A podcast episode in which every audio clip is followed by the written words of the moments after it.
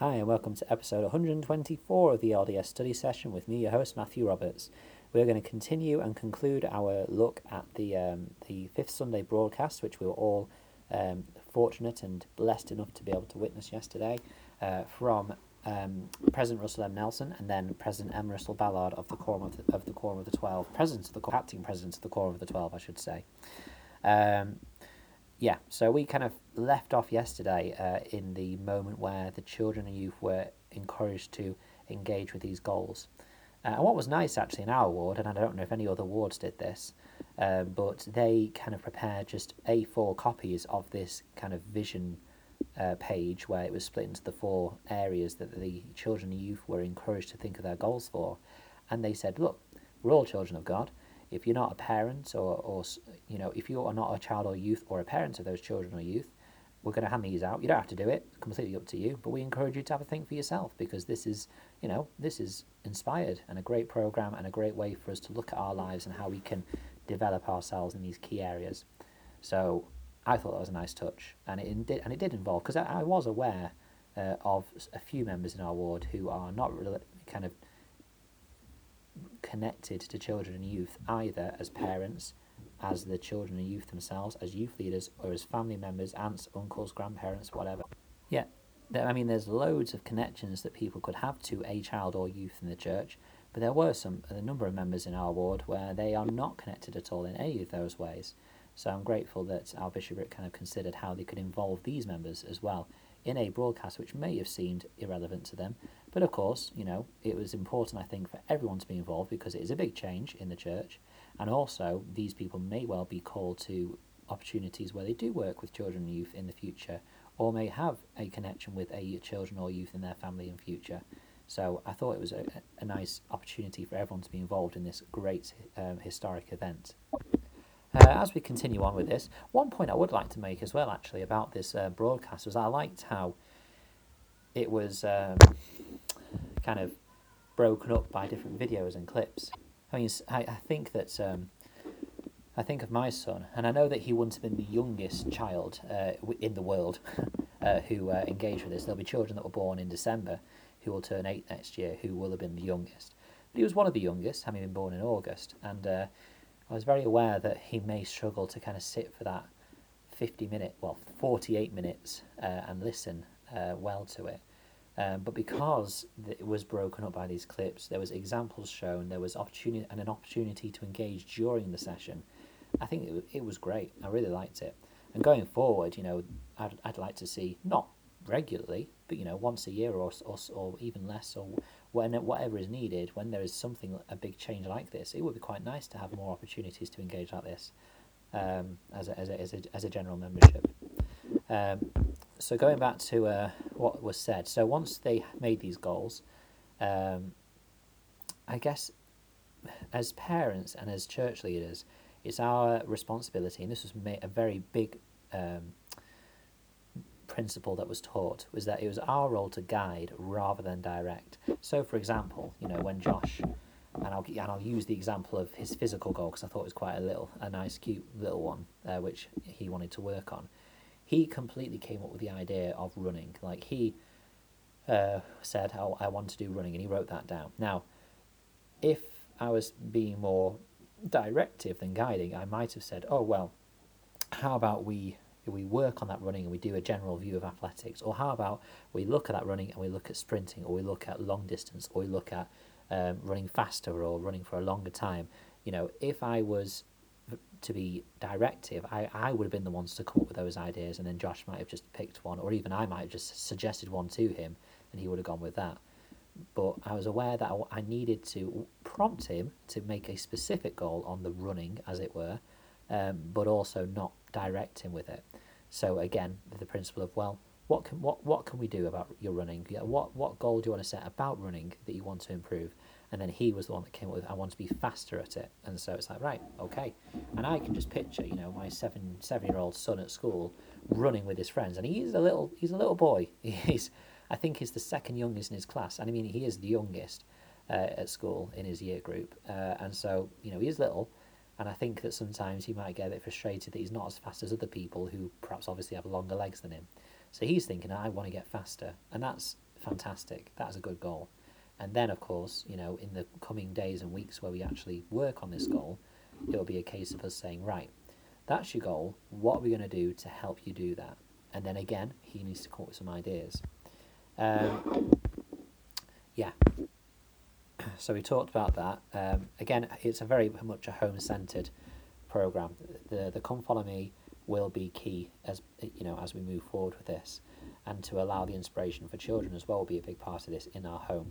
I love the Book of Mormon videos that have come out. I've I've actually only seen the first seven minutes of the very first episode uh, of the Book of Mormon video, so I've seen up to where kind of Lehi is in Jerusalem.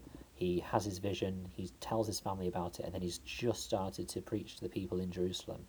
Uh, so I've not really watched the rest of it, uh, but I'm just so grateful that we have these updated uh, videos which are broken down into the parts of the Book of Mormon.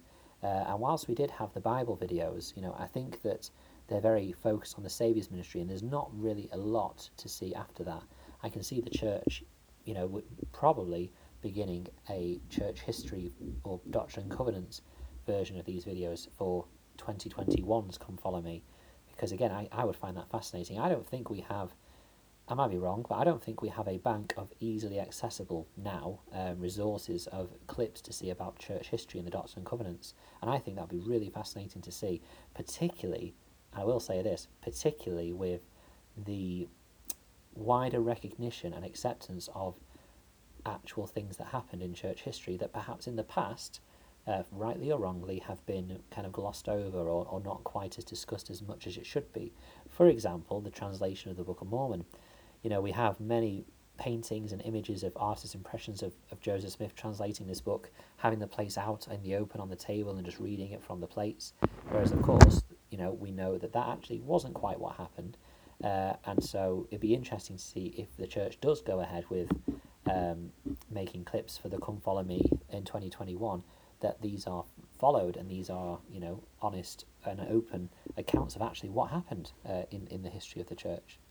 Um, Anyway, huge tangent there.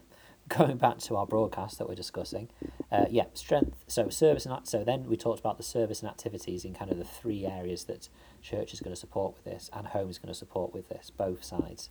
Service and activities. It mentioned just serve, which I thought was great. I mean, our stake have just kind of began our just serve journey, but I am glad that we have begun it because, of course, that would have come up. you know, there's opportunities to just serve, and people would have been like, "What? But we have literally a couple, well, no, four, three or four weeks ago called our Just Serve Specialist. So people are aware of it. The bishoprics have been trained on it and been been made aware of it, and so now we just need to get some stuff on there. Uh, and so actually, actually, now that we do have a Just Serve Specialist, I'll need to submit some stuff uh, because it is our role to submit these things, and then of course the specialist to verify and uh, okay it.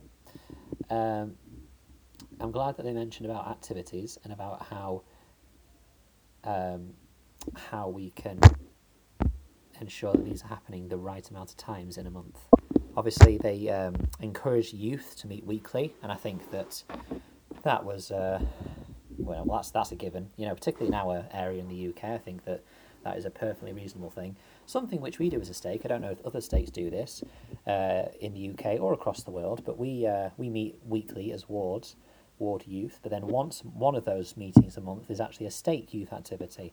And I think that's a really important thing as well, because we range in our wards from kind of one or two youth in each ward to about eight to ten youth in each ward. And so having those monthly opportunities to meet are imp- is important for those youth that live in a smaller area. And as such, we began uh, a few years ago now, um, five or six years ago, with a stake faith in God rather than a ward one. So we've actually not had ward primary activities. I mean, our ward has once a quarter or so uh, award primary activity, but in terms of the faith in God activities, um, they happen at a state level twice a month, uh, and so there there is discussions about you know how that's going to work now that the faith in God program is not there.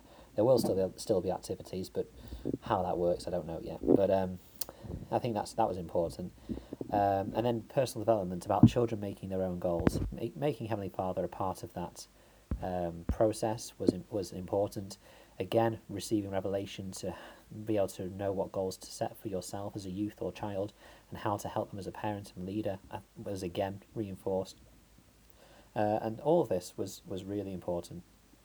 Um, and then they uh, mentioned the website, and then about the steps forward, watching the face to face event, and the inv- invitation toward councils about how this looks in their wards and branches moving forward.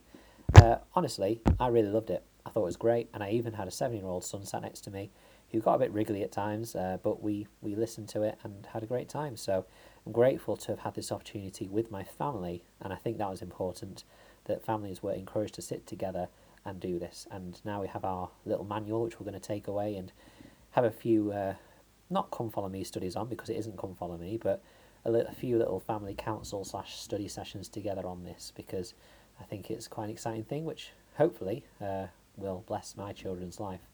I, I just feel really blessed that I, my children are now growing up, you know, seven and nearly five years old, and these exciting things about Come Follow Me and these changes to the children and youth programs are coming into play now, uh, just in time for my little family. So grateful for that. Uh, I hope you enjoyed it, and as I mentioned before, if you've got anything to share about how this, how current systems or programs in your ward or stake work, wherever you are, I'd love to hear from it and how it might look going forward. That'd be wonderful. Uh, at Matt S. Roberts 90 on Twitter is where I am, or, or email at ldsstudysession at gmail.com. Thank you very much for your time, and until we meet again.